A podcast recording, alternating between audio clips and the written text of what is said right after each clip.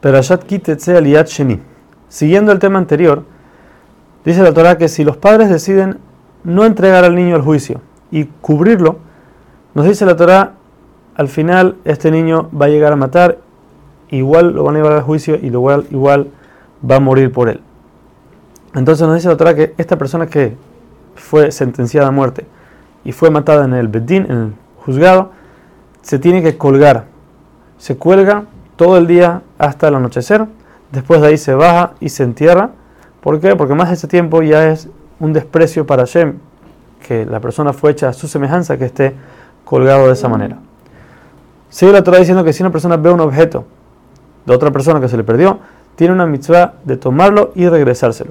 Ahora, si la persona no sabe, no conoce quién es el dueño del objeto, debe proclamar para encontrar a su dueño. Pero en ese, en ese caso, él tiene que ser muy minucioso del que viene a, reclamar el objeto, preguntarle cómo es el objeto y estar seguro de que este es el dueño. Tenemos una prohibición de hacerlo como si no vimos y dejar pasar el objeto y no recogerlo. Asimismo, si tú ves un animal de otro judío que se le cayó la carga, hay una mitzvah de ayudarlo a cargar de vuelta a su animal. Esto, esto aplica solamente si el dueño original también está ayudando. Pero si él te dice, ah, tú tienes una mitzvah, hazlo tú, entonces ahí no tenemos que hacerlo. Sigue la Torah diciendo que hay una prohibición de que un hombre se ponga ropa de mujer y viceversa, ya que esto hace que las personas se mezclen con las personas del sexo, del sexo opuesto y puede llegar a inmoralidades.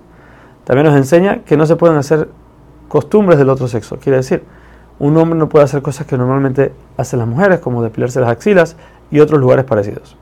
Por último, nos dice que si una persona encuentra un nido de pájaro donde se encuentra la madre con sus huevos o pichones, hay una mitzvah de espantar a la madre y tomar los huevos o los pichones. Está prohibido tomarlo mientras la madre está ahí. Y la Torah aquí nos dice cuál es el pago de esta mitzvah. El pago es alargar la vida. Dice Rashi, esto nos enseña que si por una mitzvah tan fácil, la mitzvah es alargar la vida, con más razón, las mitzvot que son más difíciles, el pago va a ser mucho más grande.